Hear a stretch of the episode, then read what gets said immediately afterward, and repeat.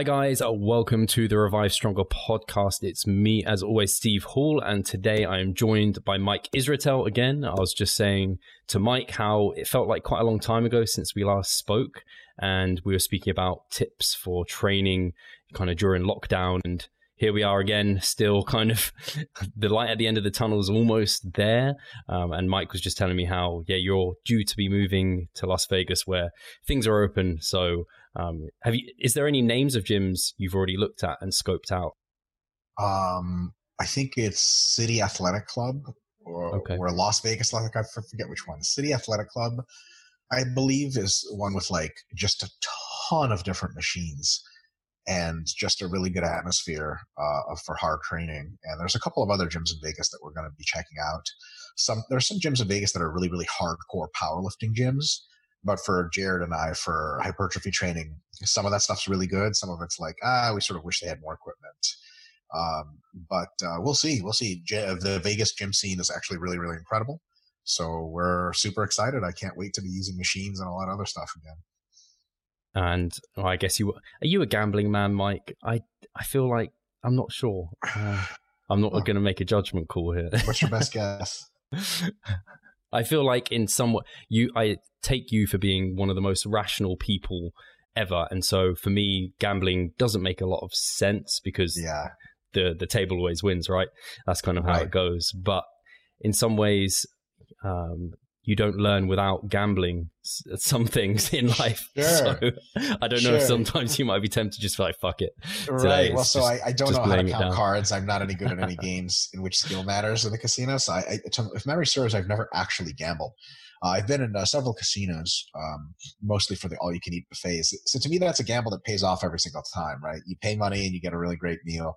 Uh, so no, I don't. I don't gamble. So most of Vegas is uh, lost on me as far as casinos and gambling. But I actually heard that they're they're opening up the casinos like soon or like now already. Oh wow! So uh, I thought that wouldn't happen for months, and I thought Vegas economy was going to be super devastated and everything. But I guess not. You know, the thing with the coronavirus is like there was this time before the peak cases, like in March and part of April, where it was like super like this is the new normal, things are crazy, and then cases peaked and then started to drop and people were like okay but second wave and if we don't stay quarantined it's going to go crazy which are all very reasonable thoughts at the time and then there's like multiple reviews of literature and multiple revisions that uh, tried to estimate for the first time infection fatality rates, which is different than case fatality rates. It's like for everyone who gets infected, not just shows up to seek treatment, what is the probability that they're going to die?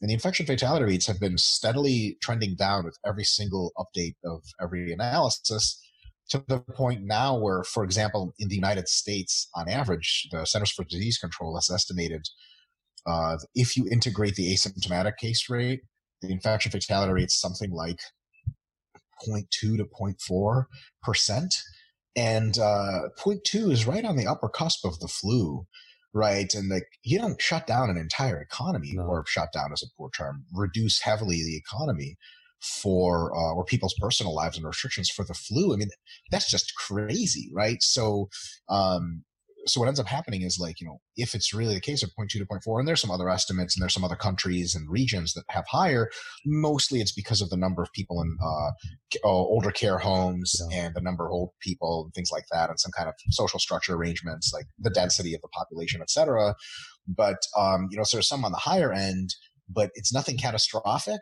And it seems like for most people in most states of the United States, certainly, and actually the United Kingdom as well, um, it's just really getting incrementally more clear that while the quarantine was absolutely the right thing to do when we didn't know a whole lot, especially for countries and regions that don't have um, aren't close to very to very few cases, like aren't close to zero, because then keeping the quarantine and just getting rid of all cases is actually a really good idea. Mm. Um, but for countries like the United K, United Kingdom and the United States, which are like you know in the fucking millions of cases, like there's you're not going to be able to quarantine.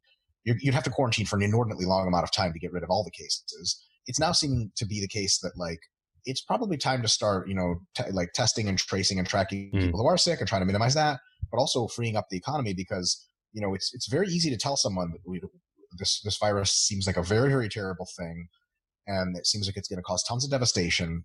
and it's a good idea to lock down. Most people are like, yeah, this makes sense, which is why the lockdowns are good at first.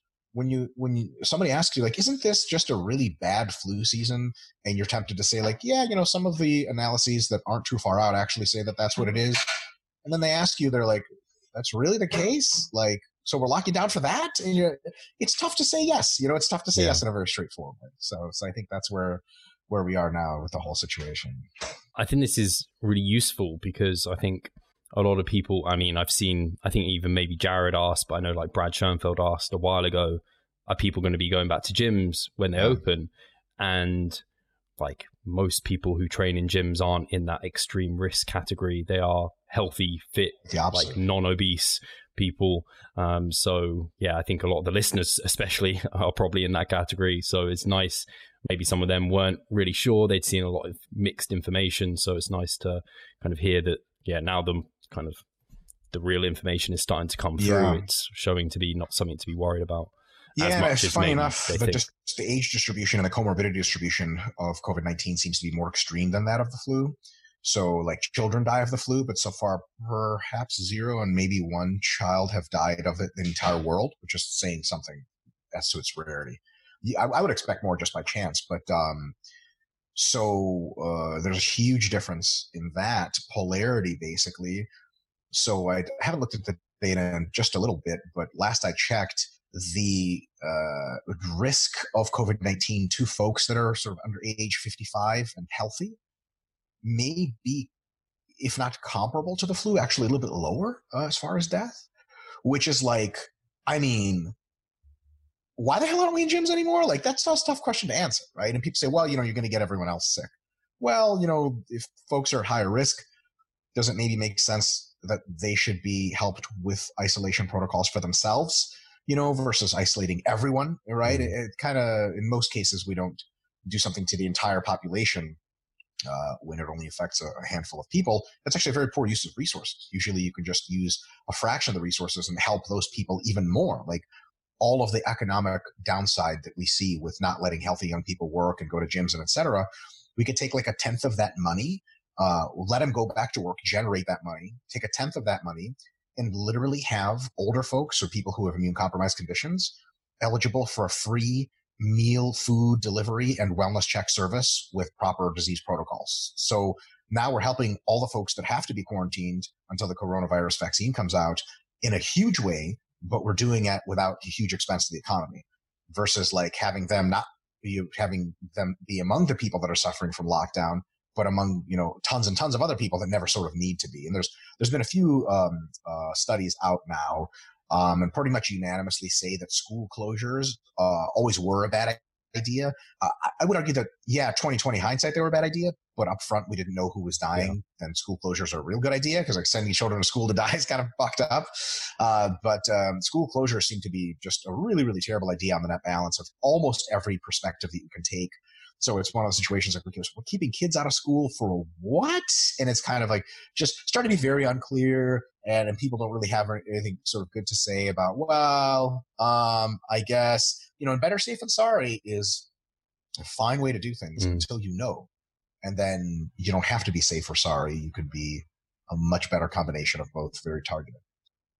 I know some people, I, I know a few people personally, not many, but I imagine there's quite a few people, at least in the UK. I'm not exactly how it worked across in the US, who were furloughed and they're like earning 80% of their income sure. just getting a tan because the weather's been really good. So they're like living their best life. So yes, totally. It's just unfortunately you would have to pay for that later with yeah, either higher tax rates or reduced economic activity. So when you're, you're when you're 2025 is not exactly the year you wanted it to be. That's because you didn't do shit back in 2020. You know, like uh, there's no free lunch. No, uh, unfortunately, if there was, that would be sweet. But. And then I just wanted to update the guys on. I know we just spoke. Um, you're sitting pretty lean, like definitely low, like teen body fat, like 10% or so. Yeah. And you're kind of at the moment, are you in maintenance or how things going for you? Yeah, now? I'm essentially in maintenance. Like, uh, it's it's really difficult because so people will say like, you know, are you in maintenance or a slight surplus? Sort of the, the goal is like try to get a slight surplus, but it's profoundly difficult to measure whether or not you're in a maintenance or slight surplus. Which is why I think you and I are both fans of like a uh, we would call like a meaningful surplus, where you know it's a surplus and you're definitely gaining weight. but I'm, I'm in that range where I don't want to gain too much weight. I essentially want a diet break, but to put on a little bit of muscle for this these uh, this five weeks that I'm currently in, and then I'll have two weeks of active rest, um, and then I begin what looks to be something like 17 weeks of hypocaloric dieting. And starting the 17 weeks when I have veins across my abs and obliques is like, I'm excited, Steve. I, I gotta, I'm gonna give this everything and see how it plays out. Jared Feather will be coaching me as well as Broderick, and uh, it's um, it's just a matter of getting into that deficit that's sustainable day to day and just fucking sitting there and just doing the steps that I have to do each day. I've got a step monitor and um, doing the lift, the workouts. But the workouts are never a problem, right? Those yeah. get done either way. Doing the training, doing the steps, getting the sleep, eating the food. That's it. And I think that with the plan I have set in place, um, the deficit is going to be very meaningful, but at the same time, not insane. But uh, it's going to be weeks and weeks and weeks and weeks. And I, I gotta say, I gotta say, if the, laws of thermodynamics are real, I have to get super lean. It just has to happen. As long as I stay healthy, I think uh, I'm, you know, excited about some really, really cool stuff. I'm. Yeah. I'll say this on a personal note. Um, I'm tired of being lean. I've been lean before. I'm pretty lean now. I don't want to be lean anymore. I want to be disturbing. The the ghost of Marvin physique uh, is haunting me. And I don't know if I'll ever get that lean, but you know what I mean? Like the standard bearer of the leanest human that's ever been. Like I want freaky. I want, I don't want to train in a gym and people think, wow, that guy's really jacked and lean. I want to pull my shirt off in a gym and people are like, what the fuck happened to that guy? What is that? Like John Meadows two weeks out, kind of like yeah. just dumb shit. So like that's super, super cool. I've never tried to get that lean. I've been mostly just staying lean, putting on size, getting lean, putting on size, and it's worked. I've fucking a ton of size, uh, and now it's time to to really really sharpen up. So that's it. It's funny hearing you say that because now my I want to get uh, maybe a little bit leaner than I have before. I think I've got reasonably lean, but I want the size to get down there. I don't sure. want to look like yeah, you're you're shredded, but I mean, bro, like there's a lot right. of skeleton there. totally, totally. Well, with your arms, I wouldn't say skeleton, but yeah, there's there's definitely that. And I didn't ever want to be in that position. So I used yeah. my most of my career so far to get big and I, I succeeded. So now it's time to get super lean. I'm, I'm really, really excited about that. I like the something I ended, I was uh, in a similar position where you are now, where I'd finished like a, a good kind of initial diet before a proper contest prep diet. Mm-hmm. And I also was using a period of time of like ramping calories up, but like kind of maintenance, but also just rebuilding a maintenance in a many in a way. And I found, yeah, that it's that period of time where you can build up. It wasn't until maybe I don't know if it's probably similar for you, maybe four weeks in or three weeks in where I was like, now I feel like pretty okay. But for the first few weeks, I was still feeling elements of diet fatigue there. I don't know if you had that, or I know the first phase of dieting for you was pretty smooth. First phase was very smooth. I barely felt any dieting fatigue during that phase. I did in the middle of it because we did some stuff with special sports supplements that was like, in retrospect, stupid, not dangerous, just like pushing too hard. Um, I dropped my calories like crazy. Cardio was crazy. Um, and I was like, man, okay, this is dumb. Because at the end of that mesocycle, Charlie and I looked at each other. We're like, we're basically half dead. And then we sort of took it easier the rest of the fat loss phase and still made great progress. Um, so, but towards the end of the phase, I wasn't really super diet fatigued, a little bit. Um, I was having uh, dreams about tasty food every single morning for like two weeks straight. Like every single morning, my blood sugar was super, super low, clearly, because my brain was like, wake up and eat cake. um, but then uh, towards the end of that, uh, you know, so about two weeks after the diet ended, um, I'm like three weeks after the diet now. Um, honestly, I, I like right now, I'm very, very close to normal diet psychology, if, if not there. Um, like tonight, I have an option of taking a cheat meal. I, I probably won't because I, am um, probably going to be doing uh, some jujitsu tonight, just with friends, uh, off the off the record jujitsu. And um, after jujitsu, I just, just Steve, you ever have that where after you right after you train hard because it's in the evening, you don't even feel like eating like on anything but clean food? Do you ever have mm. that? Like, just almost, or like, you don't have an appetite particularly either. not, yep, you don't have an appetite, and someone's like, "Do you want a juicy, like fatty burger?" And you're like, "No, not really." They're like, "What about some fresh fruit and rice and chicken?" You're like, "That sounds great." It's weird. Like exercise almost potentiates clean eating for me. So yeah. tonight I probably won't even have a cheat meal. And then, like you know, because if you're really diet fatigued, like any opportunity to have a cheat meal, you take it. Um, but like, you know, I'm just meh. So it's a good sign. It's a good sign. And I'll tell you what another good sign is. Uh, maybe folks can get something out of this. Um, in the how long do you rest before the next set uh, discussions we've had, one of the indicators of central preparedness on a nervous system level is do you feel strong and like you could do another hard set? You know that feeling you get deep inside, you're like, let's fuck this up, like I'm fucking ready. Versus like right after a set of squats, someone's like, Do you feel strong? You're like, uh, no, like you feel like defeated, like psychologically super weak, right? Um, there's a similar thing that happens with dieting, I think that was very interesting. Um, after a diet, you can ask someone like, Hey, do you want to get shredded in your heart of hearts? and they'll be like, no, I don't. I want to either not do anything or I just want to get huge or like big and puffy and giant right now, it's only been like two and a half, three weeks after the last diet. I want to get just completely insane shredded. I want it at a deep level. That kind of desire, when it wells up enough, can take you through a really hard diet. So, all it needs to take you to technically is the point where you're seeing new stuff you've never seen before in your physique, which to me is the absolute biggest fuel for just rocking a fucking diet. Like halfway through the diet, you're like, oh, this sucks. And you start seeing stuff you've never seen in your physique.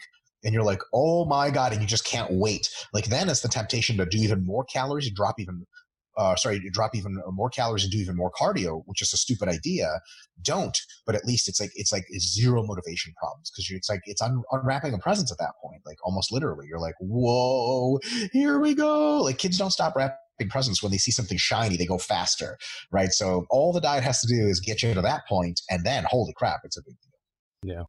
And i guess the great thing is you've not like taken it to well actually no you did you were you tried to not tried you were kind of competing last year as well weren't you? Not i can remember distinctly our discussion where you had the the tan on and yeah, yeah. i got i got unfortunately got super sick right before mm. the competition um, and I was kind of rushing into that competition anyway, so I wasn't super a big fan of that.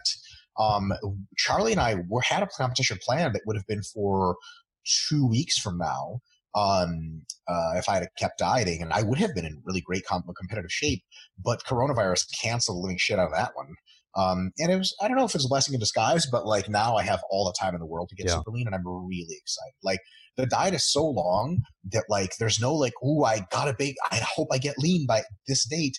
Like I'll get lean. It's just a matter of like, it's honestly like how long is the reverse diet going to be? I think at this point because it's Jared's plan is to get me super super lean and then have me maybe eat a little bit more, a little bit more under control to see how I look, pull carbs, push carbs, this and that, manipulate fluids. Um, so I think because we have time to do that, like I'm really excited because many of my other preps that I've done stupidly, uh, it's just barely enough time to get barely lean, and then boom, it's prep like competition yeah. week. And um, this time, I t- I don't think it's going to be like that, so I'm really excited. Yeah, especially uh, not many people have the time to be able to use the reverse diet into a show, but if you can get that time, like I've had it, and I reckon there's competitors listening who have got shredded then they've done a like start moving food up, even if they're even going quite assertively, and they just start filling out, filling out, filling out, and they look incredible. It's like, oh yeah, you could have used that maybe less assertively into shows that were later. Um, so no, that, that's yep. really cool. Out of yep. interest, Mike, are you? There is there anything else? I guess it's uh, Jared that I should be asking, but I don't know if you have any other thoughts on any differences you're doing in this kind of period of time where you're getting really lean, whether or not kind of I know there was some recent research out of Bill Campbell's lab on potentially some benefits of back to back days of refeeding. I know previously refeeds haven't really been something that you're big in favor of, but I don't know if that's anything I guess um, you think about trying this time around. Definitely not. Uh, when I get super lean, then I'll play with refeeds. Um, I'm actually going to do the opposite and take Broderick's advice, uh, Jared's too of just establishing a solid deficit. But the diet, if it goes well, is going to have only essentially two components. Component one is for one mesocycle, It's just at a pretty decent deficit, but nothing crazy. Just get into like the shape I was in at the end of this last diet. Uh, and because fat comes off super easy at the beginning, you don't have to go hard. Mm. And then step two, which will probably last two mesocycles, is going to be like a really pretty gnarly but sustainable deficit. And it's going to be literally the same diet down to almost the same foods every day. Um, I honestly think uh, for folks that don't, for folks for whom it's difficult to get lean, I think one of the best approaches is just settle into a plan you can execute and just let the time take place. I've heard from many prep coaches. I've read about many prep coaches. I've talked to many prep coaches that say nothing replaces time for dieting. Yeah. Um, Shelby Starnes, uh, amazing prep coach, actually uh, has said like you know, getting lean is he he literally believes. I'm not sure if I exactly agree, but I think I 95 percent agree. He thinks everyone can get ridiculous stage lean. It's just a matter of how long you diet for and do you balloon back up between diets.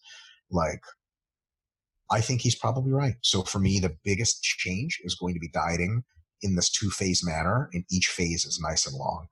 At the end of it, you know, it's going to be roughly 30 weeks of total dieting. God damn it, something's got to happen at that point. Hey, Pascal here. I just wanted to take the moment to talk about our membership site. Inside, you'll find a thriving forum, an extensive exercise library, courses, presentations, and research reviews. All I need you to do is hit the link in the description below and sign up. See you there. Do you think just I'm I know uh, we have questions, but I'm I think people enjoy our chats, and I'm just interested sure, to sure. talk you through this because I'm not sure it happens for you often on podcasts uh, if you're okay to do it. But uh, I wonder, obviously, there is a certain obviously with uh, training with higher volumes when you're trying like in during a fat loss phase. I guess there'd be that element of you could maybe keep dieting, but like the training is now becoming a bit unsustainable, and I guess the risk of muscle loss is greater as you diet for mm-hmm. longer. So I don't know if that's something to consider as like people might hear, oh, you can just like don't go for infinite preps. I know Jared's spoken about like how he's not a huge fan of like the really extended preps, um, and I guess yeah, potentially when you're like I think you even came up with this analogy on a podcast with us was like once you're below this kind of body fat setting range or what like this body fat that's just kind of unsustainable for you, you're kind of on fire, and then like you don't want to extend that period of time. Yeah, you don't want to roll long. away from the fire two feet. You want to just get up and douse yourself with water. So I think that is for folks that would do a maintenance phase at like six or seven percent body fat and then do another diet down to like three or something. That is not a sustainable place to be doing a maintenance phase, and you will pay for that. I'm somewhere, depending on the measurement, between 8 and 11% body fat. Um, it is funny say, depending on where on me you look, it doesn't look like I'm that, or it looks like I'm much leaner than that. Like if you look at my quads, there's veins yeah. covering every single part of everything, and you're like, you that could be like six or seven, dude. And like people like, I've been six percent. I never had legs that look like that. And then my back looks like it's at like thirteen percent, maybe. And and then my chest has like prostrations and veins. Like, okay, back to six percent. So who knows, right? Um, but I think you know somewhere like in the eight to ten range, that's a sustainable place to to do a maintenance phase. But then once you get below, uh, you know, eight to ten and start to go down, it should be a come down without large breaks or time spent fiddling around in that range. So that's still true. Uh, and as far as like losing muscle and stuff, especially folks that are not using special sports supplements, that's definitely a concern. Parroting Shelby Starnes, him and I had this discussion a long time ago, but he's like, I don't, I don't think naturals lose nearly as much muscle as they think they lose during contest prep. And having you know seen the results of a bunch of natural preps, Jared's a natural prep coach. Um, people just don't lose all that much muscle and it's a muscle loss is really kind of tough. If you're training really hard with adequate volumes and you're not eating like a crazy low number of calories and your physical activity doesn't drop through the floor then muscle loss is like you, you might lose like two kilos of muscle or something like that. First of all you regain it in like three weeks after you stop dieting but also it's like to get that extra bit of crazy leanness it's probably worth it. The way i think of it is i'm no expert on contests and eventually maybe i will be after i do a whole bunch of them but I think bodybuilding contests are generally the judging works in a sequential manner, and I think people thinks it works um, in a in a parallel manner, but I don't think it does. I think it's sequential. Um, or, or parallel versus serial. So parallel process is something that there's occurs multiple things occur at the same time, A serial process is when there's one thing gets done and then another and then another. So I think bodybuilding contest judging is a bit more serial than people think, which which is to say the following.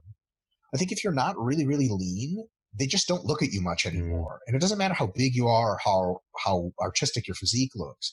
The first round of judging, what draws judges' eyes is lean.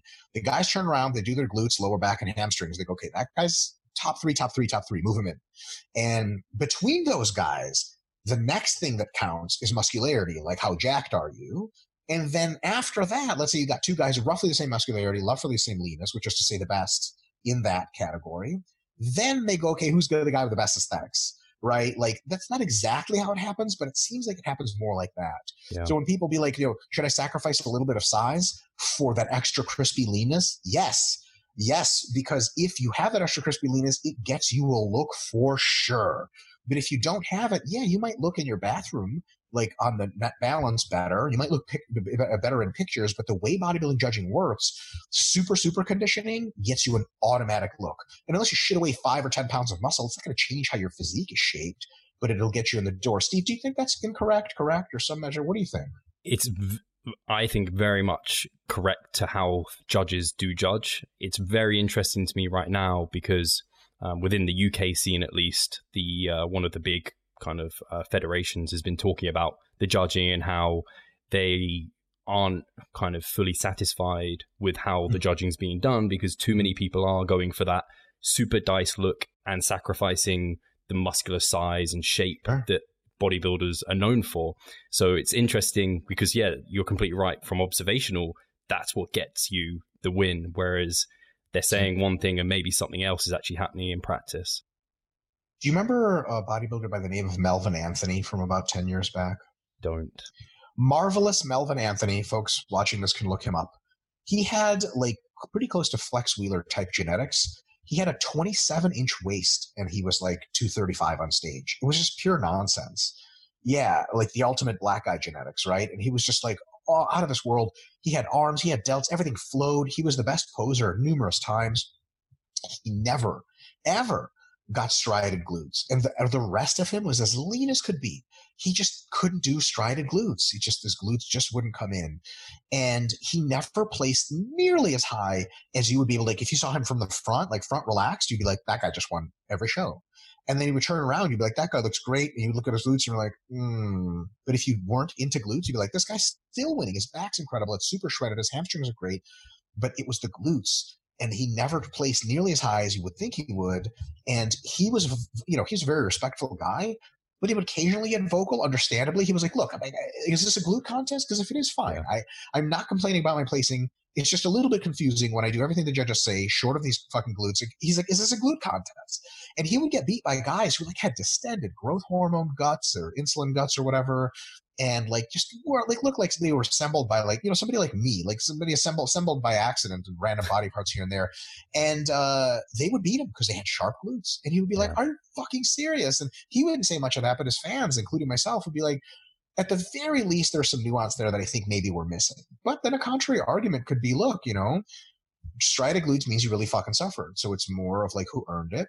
And second of all you know, if we don't value super conditioning, we're turning into a more of a genetics contest. Uh, like guys, you have to be careful in bodybuilding how how much you value like the symmetry and the flow because most of that is genetic, right? Like, so it's just the guy that's got the talent's going to win. However, I will say I'm very much against the social justice view of sports of that there's anything like deserving to win or fairness. You have a rule set the rule set's designed to get you what you want to see as a fan, because the sport sports are purely for fans. There's no other fucking reason to do sports. So otherwise, you would just do the shit at home. Uh, and what is it the fans want to see? Is it, I think fundamentally the fans want to see, you know, somebody who looks the best. And however way you pick that, there's nuance there. But I, I definitely don't want people to be like, well, I don't care about symmetry at all. I hear only about conditioning. Like, yeah, this is not a conditioning contest though. Mm. And fans will look at one guy and be like, "Hey, he's super lean, but this other guy looks great. I want to look like that guy." This is bodybuilding. Like Flex Wheeler in his prime was bodybuilding. Like, and he also never got super striated glutes. But like, nobody really gave a shit because they're like, "This guy is built by gods." Like, fuck glutes. Who cares? And at the end of the day, I think that's what people want to see. But the the stri- the leanness is also. I'll say another thing. Even with size, it's a little bit difficult to compare people because you kind of got to look all over. Let's say one guy is almost as big as the other. It's difficult to see who's bigger. Let's one guy's arms are bigger. This one legs.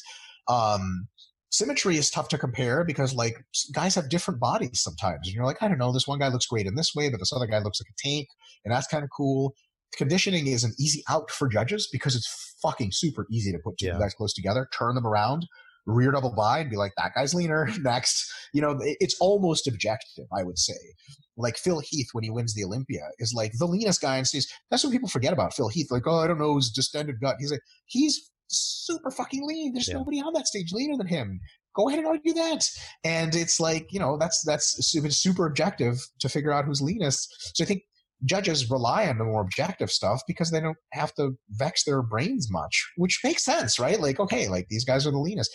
And, and, and the last thing I'll say is if you pick the leanest guys to win your shows, you're never going to get much argument out of people, right? Uh, I have seen non the non leanest guys win shows.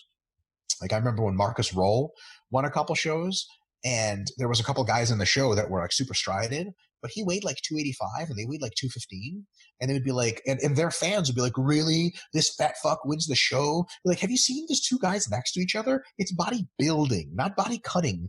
So you know if the leanest guy wins those guys don't ever complain but if the leanest guy doesn't win they're like what the fuck? And it's like yeah at the end like you said it is a balance of muscularity and i think it's great that that uk federation that you're talking about is considering it because there's stuff to consider there. There's definitely not one right way to skin a cat. Yeah I think over time it became more and more straight glutes were like you have That's to it. have that to even step on stage. Yep. And some organizations seem to have slightly different preferences, but I think yep. it's really interesting actually you said the kind of condition is quite objective, whereas the rest of it is fairly subjective in many ways. Totally. Totally. Even muscularity. Because yeah. it's tough to judge who's really bigger. Um, you can get a perception of it, but with leanness, it's not really a perception. I mean, you look for specific details. Like a, five year old can probably tell you who's leaner. Like if you just teach him what to look for, you're like, look at this guy's glutes. They have many edges, be like, yes, he's the leanest. That's it. Awesome, Mike. I'm going to get us to dig into some questions. Uh, otherwise, I'll just yeah keep digging into your brain about these things that are just on my mind. So anyway, so uh, the first question is from Andrew Poticek, and he asked, uh, "What are Mike's thoughts and experiences with nutrition changes? Does he see different body changes when changing macros around, such as higher fats work well for one person, but higher carbs work for another person, or medium for another person? Um, that's, yeah. Oh, uh, yeah, it's a good question. Uh, not much is the first answer. Um, when you equate calories and protein, very little happens after that. Um, some people do seem to benefit from more uh, carbs and less fat. Um, a lot of that, I think, is just down to preference and digestion. Uh, for example, Charlie, who I help with this program, uh, I think, like many Asians, and this is literature supported, is incredibly carb tolerant. Like Charlie can eat an inordinate number of carbs and feel 100% fine. But if he eats any more than about 150 grams of fat per day, his digestion comes pretty much to a halt.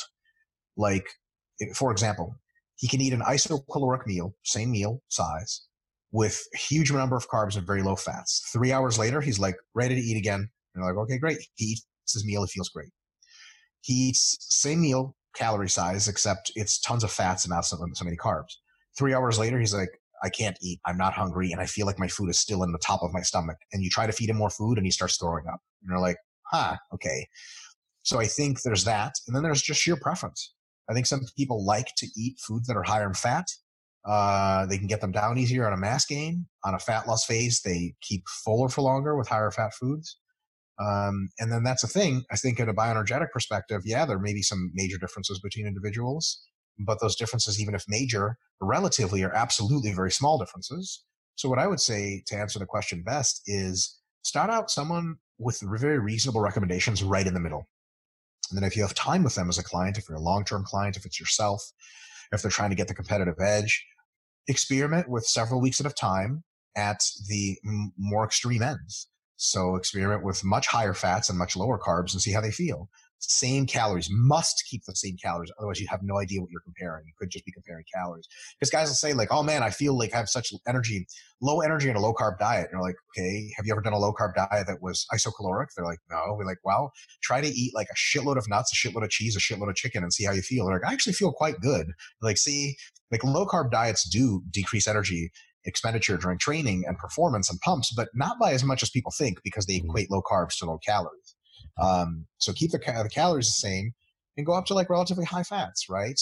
Go to like, start with, um, well, let's see, point, start with uh, one gram of fat per kilo of body weight per day on a maintenance phase or a gain phase. So if you weigh 100 kilos, you would eat 100 grams of fat. And then have that person for another month after. So do that for a month and just see how they feel. Ask them about digestion, training, and so on and so on. Next mesocycle, try to get them to go to um, to 1.3, so 130 grams of fat in the case of a 100 kilo person. See how they feel, digestion, so on and so forth.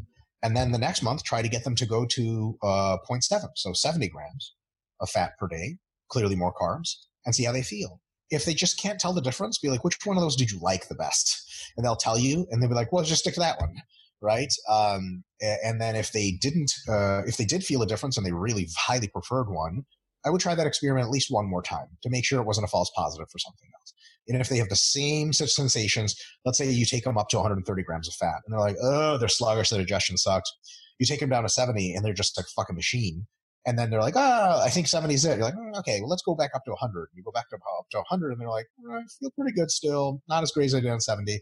Um, uh, but I, although the foods are tastier and I like to eat that, and you take them to 1, 130 again, and they're like, and you're like, okay. And you go back to 70, and they're like, ah, and you're like, clearly you're, you seem to prefer low fat, high carb.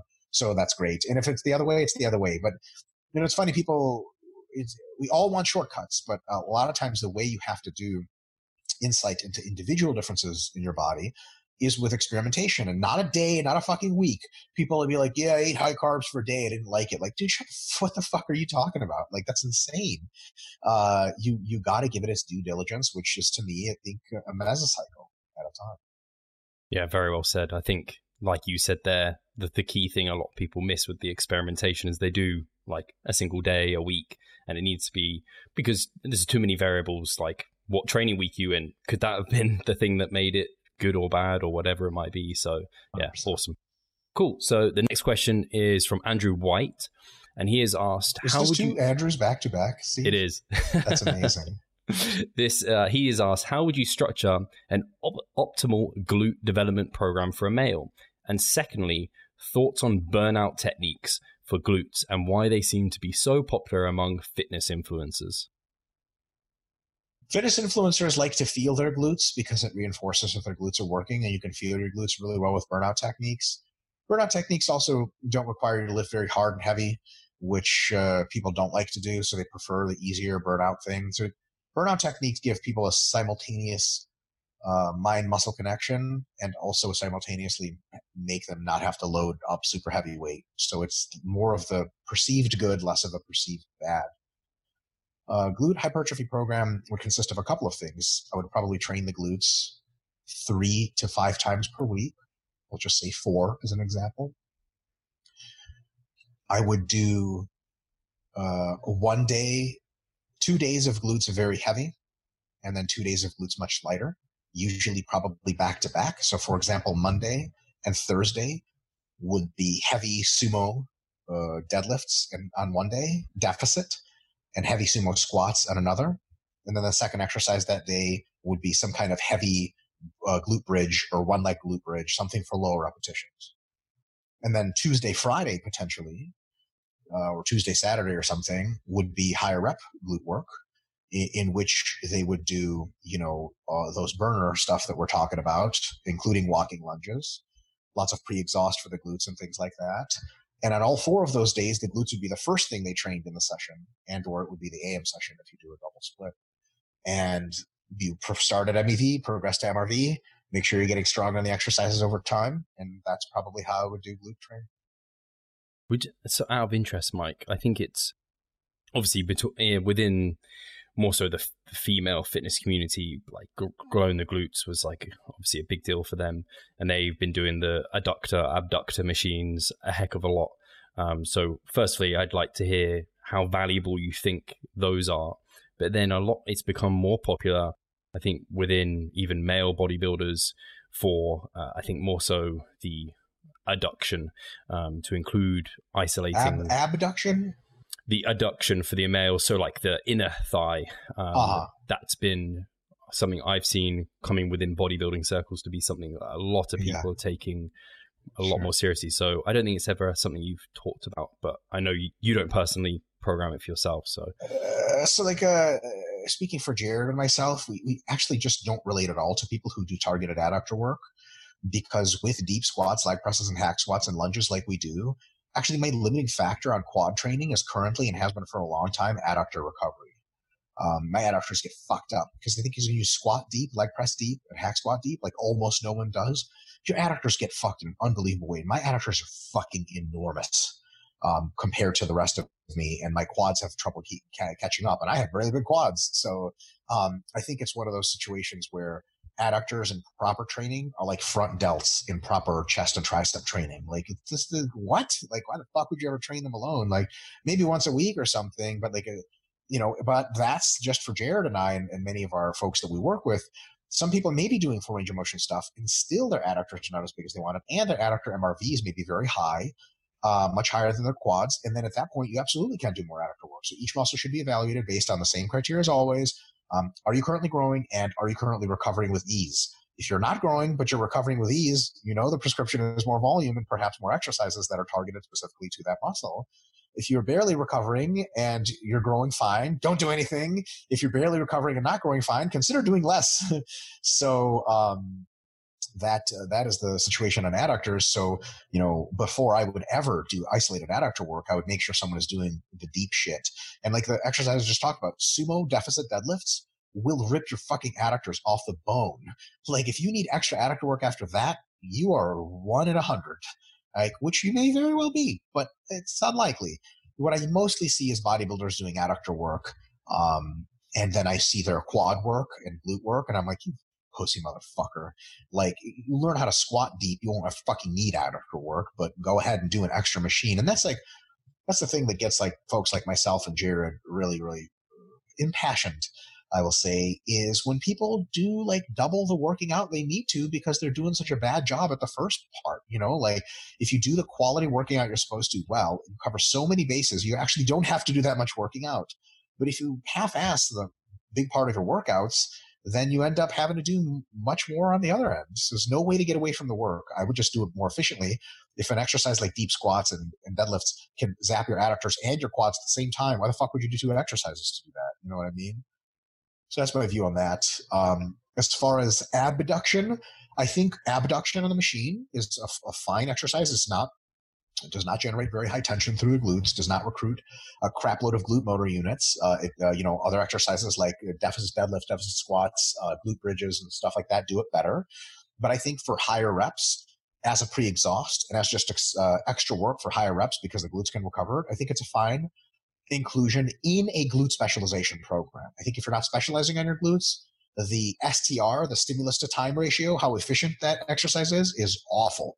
It's one tiny part of your glutes that gets trained, and it, you, there's an inordinate amount of time to spend doing it. You have to set up the machine, warm up, get off the machine.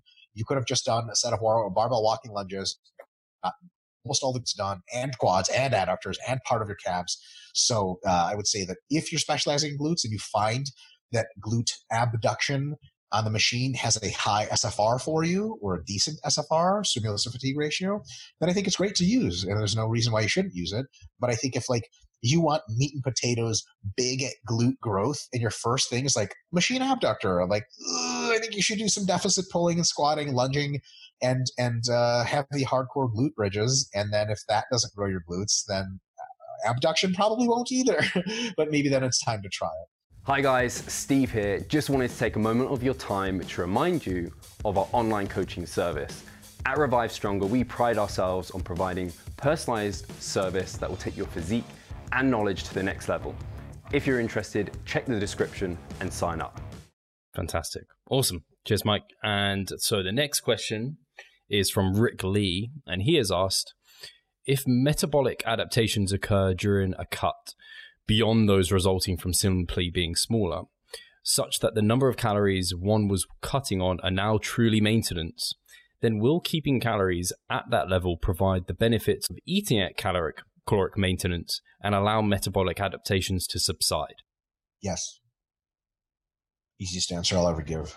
So, like, let's say you weigh 240 pounds and you get on a diet that's calculated to be isocaloric at 200 pounds. You will asymptotically approach 200 pounds, and probably a year or two later, you'll get there because the diet goes like, "Eh," which is why dieting below whatever you want is a good idea because it drags it down faster and then you can renorm. But if you truly do get to the point where your your diet was always isocaloric for a 200 pounder or for you at 200 pounds, you go from 240 to 200. Once you get to 200, it won't. It'll feel like every week you're on that diet. As you get closer to 200, it'll feel less and less like a diet. Like you'll be pretty hungry when you reach 210. When you reach 205, you'll be pretty hungry. And when you reach 203, you'll be like, eh, I don't know, like because remember the rate weight loss slows down. So at that point, you're losing only like a quarter of a kilo a week. You're like, well, I think I, was hungry a couple weeks ago. I actually feel fine. Like my body, people say that uh, people who are very over fat and they'll lose weight like that. They'll say, you know, at first I was hungry, but then my body actually got really used to it. Like, and that's the thing because you're just not a big deficit.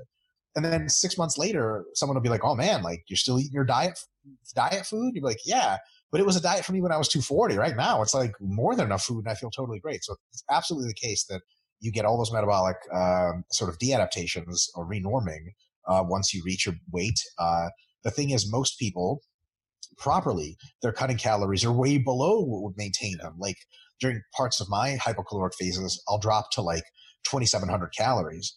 I mean, I never get below 210 pounds during my fat loss diets, but 2,700 calories just at my activity level is probably maintenance for someone that weighs like 160 or 180. So there's no way I'm going to get used to that unless I weigh 160 and 180. As if I dieted long enough, I absolutely would weigh that much, and then I'd feel totally fine. So Cool. Awesome. It's kind of one of those ones where you feel like they've almost answered their own question um, because maintenance is maintenance. Totally. So but it gets but it gets tricky, right? Because you bought it's hypocaloric It was hypocaloric and you're carrying a lot of diet fatigue. Don't you need to ramp your food up?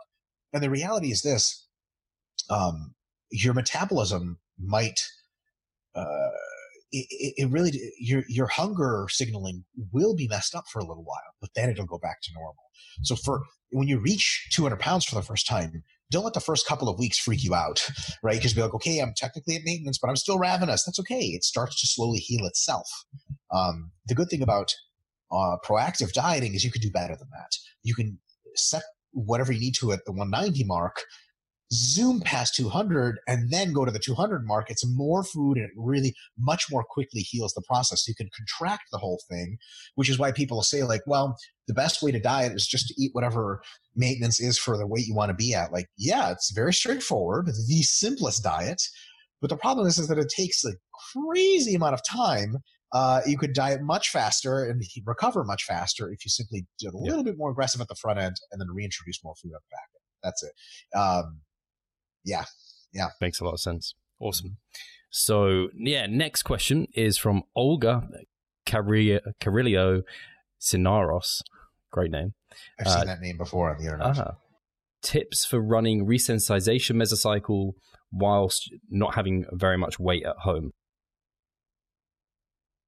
Yeah, so don't do a mesocycle. Do two weeks and call it active rest.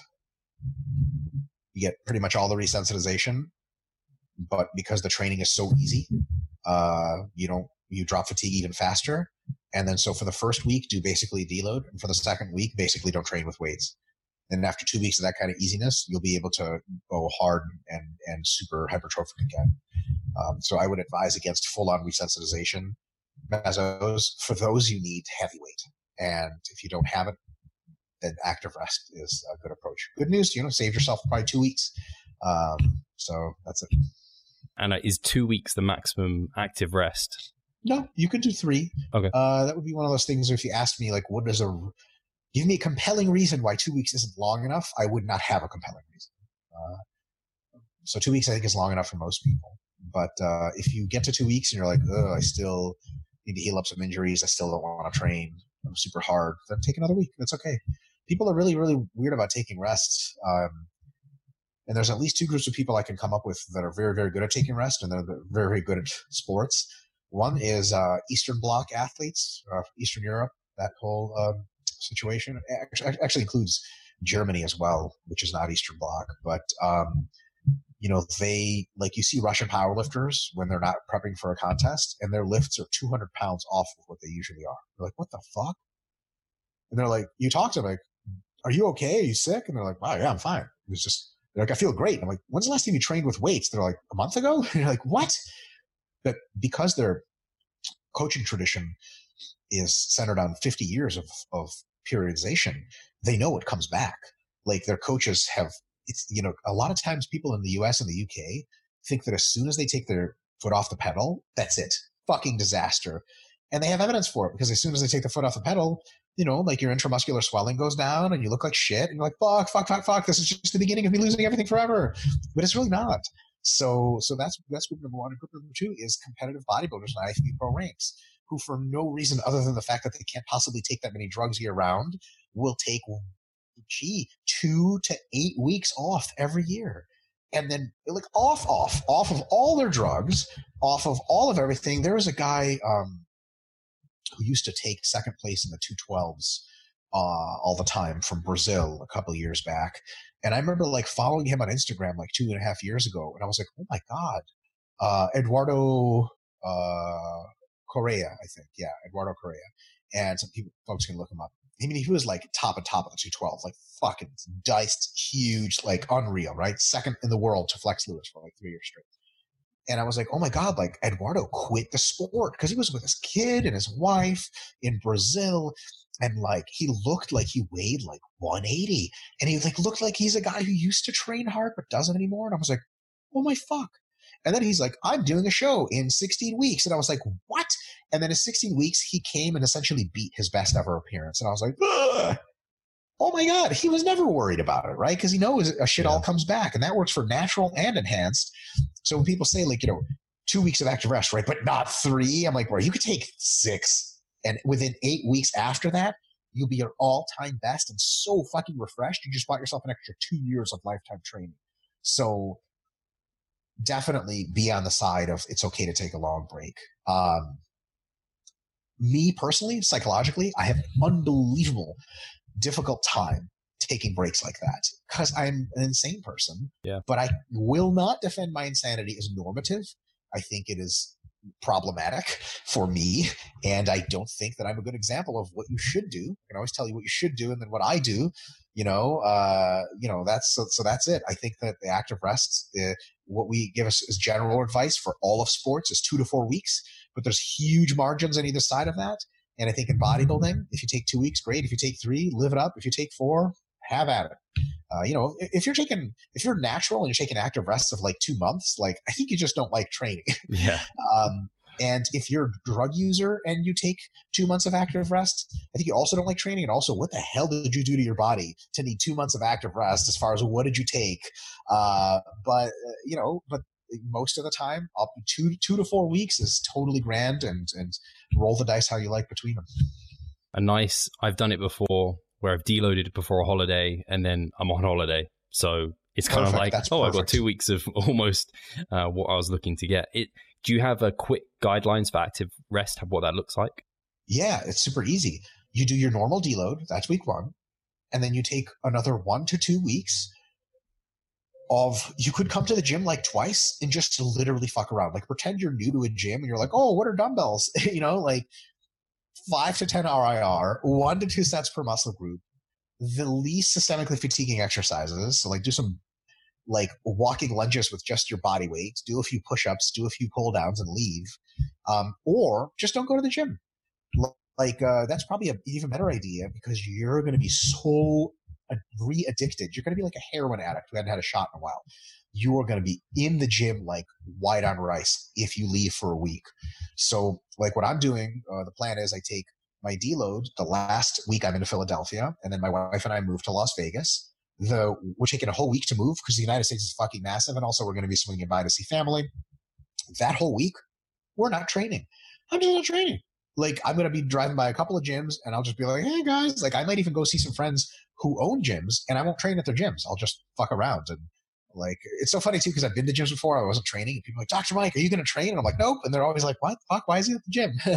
uh, so no training at all. And then when I get to Vegas, oh my god, I'm going to have fucking Superman laser eyes for the gym. Like fuck, because you know if I don't go to the gym for a week, I start turning into a very poorly adapted social person. So at that point, it's like I just can't wait, right? But if you never go to get away from the gym, you can. Eh, eh, see, have you ever been there with your own psychology where you're like, you still say to yourself that you love the gym, but you honestly fucking hate it and you just want a day off forever? Yeah, it yeah. definitely happens towards yeah. the end of some mesocycles. Totally. And, and it's one of those things where if you take an occasional week off, two weeks off here and there from the gym once or twice a year, that tends to happen way less. And it tends to just reinvigorate the fire you have for the gym. So I think yeah. it's just a great idea. And there are no downsides, only upsides. Um, because people, everyone's paranoid about losing muscle, and it's just that's just not how it works. Yeah, I say I have some regrets spending too much time trying to find and in gyms on holiday when I could just be enjoying the holiday and using it as yeah. an active rest. That, that's one of those things, man. Like on a really personal note, I kind of I love traveling all over the world and training in their gyms, and so I actually do love training on holiday. But then again, like also kind of want to look full and vascular on holiday, and sometimes I that gets in the way of having fun and just mm. relaxing. And at the end of the day, like I think that's why it's important to train super hard and have either good results in pictures or results in competition to where like you don't need to try to represent your best ever because you've already done it. Like, yeah. you know, you know when when uh, when when Phil Heath wins the Olympia, and you know two two months later someone sees him on a cruise with his wife and they're like oh we're not exactly looking like mr olympia. He'd be like oh, that's nice. Do you want to borrow my sandow trophy motherfucker? Like i trust me i am. It, it, it, it's like you know it's like if you wake somebody up in the middle of the night that's a brilliant physicist you're like solve this problem. They're like oh i can't. I can't even see. They're like idiot. You know like there's a there's a it is so funny too because people who aren't as confident in themselves tend to judge people like that because they'll take anything they can get. Yeah. Like I've heard guys be like, "Man, I saw what's his name? He's a pro. He wasn't even that big." I was like, "Oh yeah? How much gear was he on?" They're like, "I don't know. Like he could have been on zero gear, motherfucker. He could not train for six weeks. You have no idea. You're like, you really think you're bigger than him?" They're like, "Yeah." Why don't you go compete at the IFBB Pro, you know, Seattle? Like, oh, I'm not even a pro. Be like, uh huh. Problem number one. So why don't you stop thinking about how people look all the fucking time and think about like what's their best look and can I beat that? You know, you could say like, oh, Juan Morel didn't look so great at the Arnold Classic because he was just there as a an exhibitor, and then you look at his pre-contest pics where he has like he weighs like 280 and has veins in places I didn't even know were possible, and I'm like, huh. Okay, any thought I had of Juan Morel looking unimpressive is just washed out garbage. So it's uh, it's also because a lot of us want to train, we just kind of all, always want to be training and always want to be looking our most jacked. And there's times to pull pull away from that. And if someone sees, you, I remember one time, this is a funny story. I did, I was visiting friends in California and I did, um, uh, 445 pound squat, so just over 200 kilos for a set of 10 all time PR for me at the time. And I was like, holy fuck, I was super, super impressed with that. And then later that week, I was deloading because that was a peak. And I did, uh, in the deload, I did 425 for a set of two, right? And this guy next to me was like, dude, that's the most I've ever seen anyone squat. And I was like, well, I got news for you. You should have been here last week. And it, I, a part of me was just like, that was comedy, right? Because this guy thought like this was my best effort. He thought I was training. I was deloading.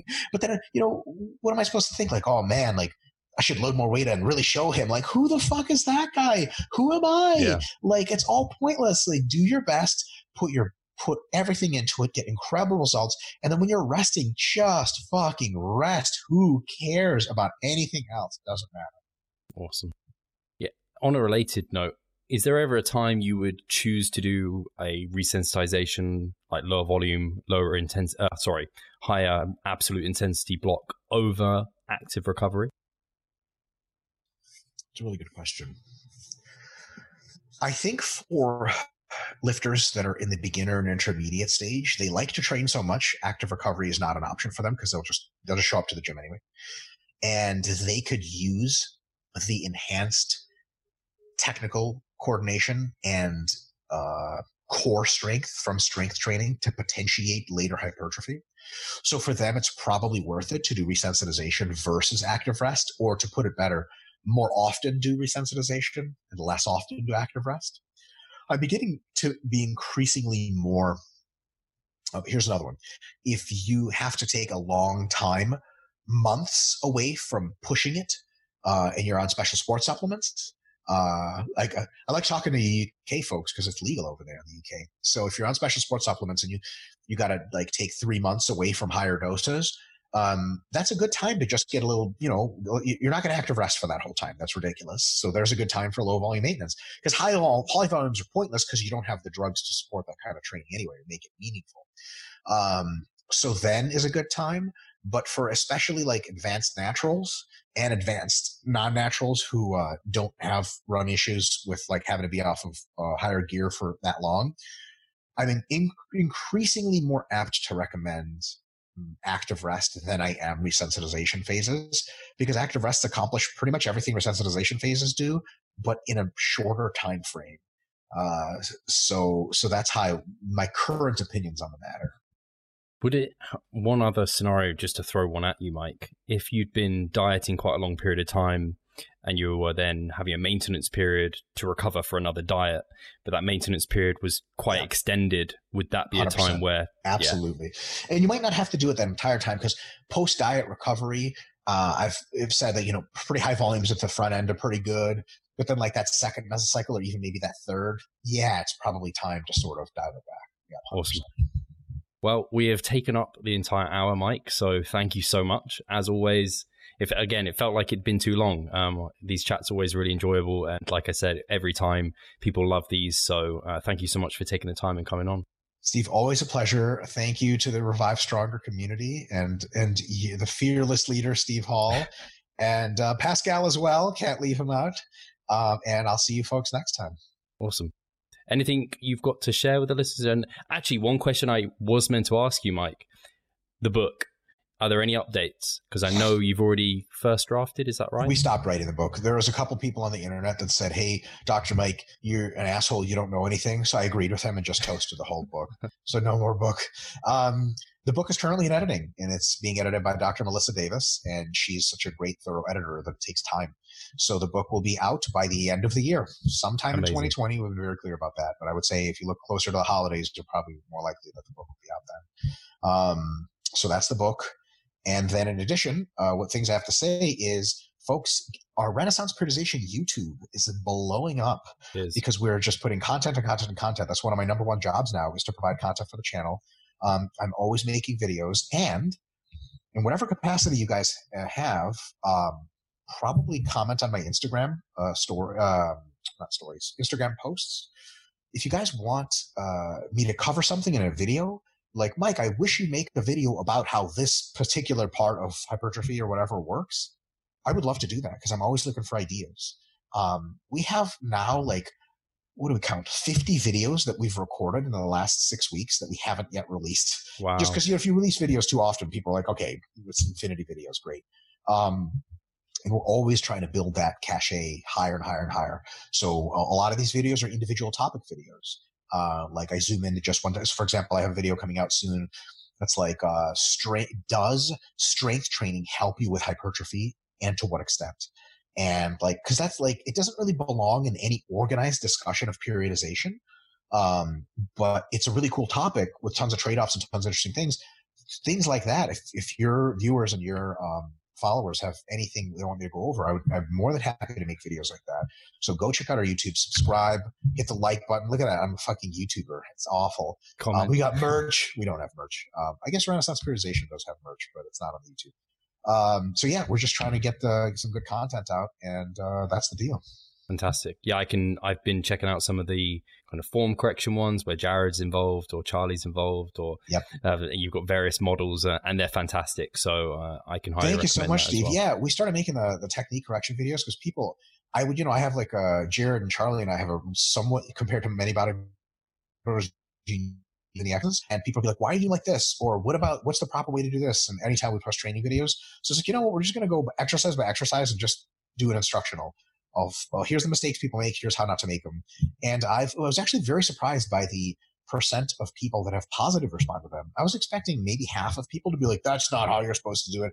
Athlete X says X Y Z, yeah. um, but but surprisingly, that's just like maybe one comment on every video or every other video or some guy saying something, and then all the other followers get on that person like crazy. You know, they're just like, "You fucking idiot," because a lot of times the the person that says something that doesn't make sense. Although I will say that you know we do have really good insights on those videos. People make uh, ask very good questions. We're just going to come back to those questions in, in, future videos. So it's we're in the YouTube awesome. game. So if you're on there, give it a shot. Fantastic. Awesome. Guys, thank you so much for listening. Thank you for your questions. And we'll catch you soon. Take care.